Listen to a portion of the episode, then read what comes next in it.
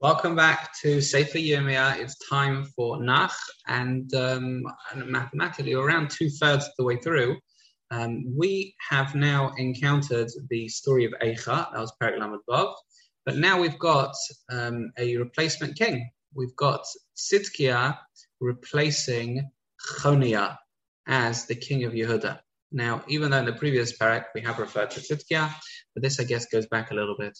Um, he doesn't follow Hashem, and he instructs Tzidkiah instructs Yirmiyah um, to daven that Hashem should have mercy on Klal Israel, uh, and Yirmiyah was released from this courtyard, the military courtyard, if you remember. The Egyptians go and assist Yehuda, um, and meanwhile the the Chaldeans, it's correct term, they stop besieging Yerushalayim. Hashem warned Tzidkiah that even though the enemy had dispersed, they're going to return. Egypt and Egypt, however, would withdraw.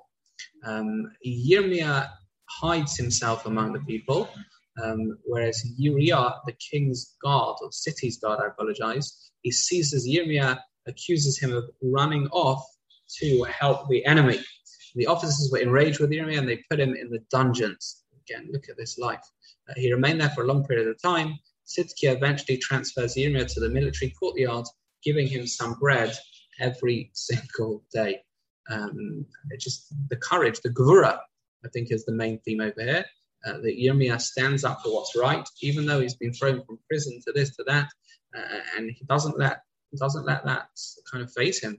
To be honest, uh, what he's choosing is right versus comfort. You know, often we have a choice in life: do I choose what's comfortable for me, or do I choose what's right? Um, now, choosing what's right tends to be long term meaningful, Choosing what's comfortable tends to be short term meaningful. Uh, here, Yirmiyah is absolutely choosing what's right, not just what's comfortable. Not, it's not comfortable at all being put in prison.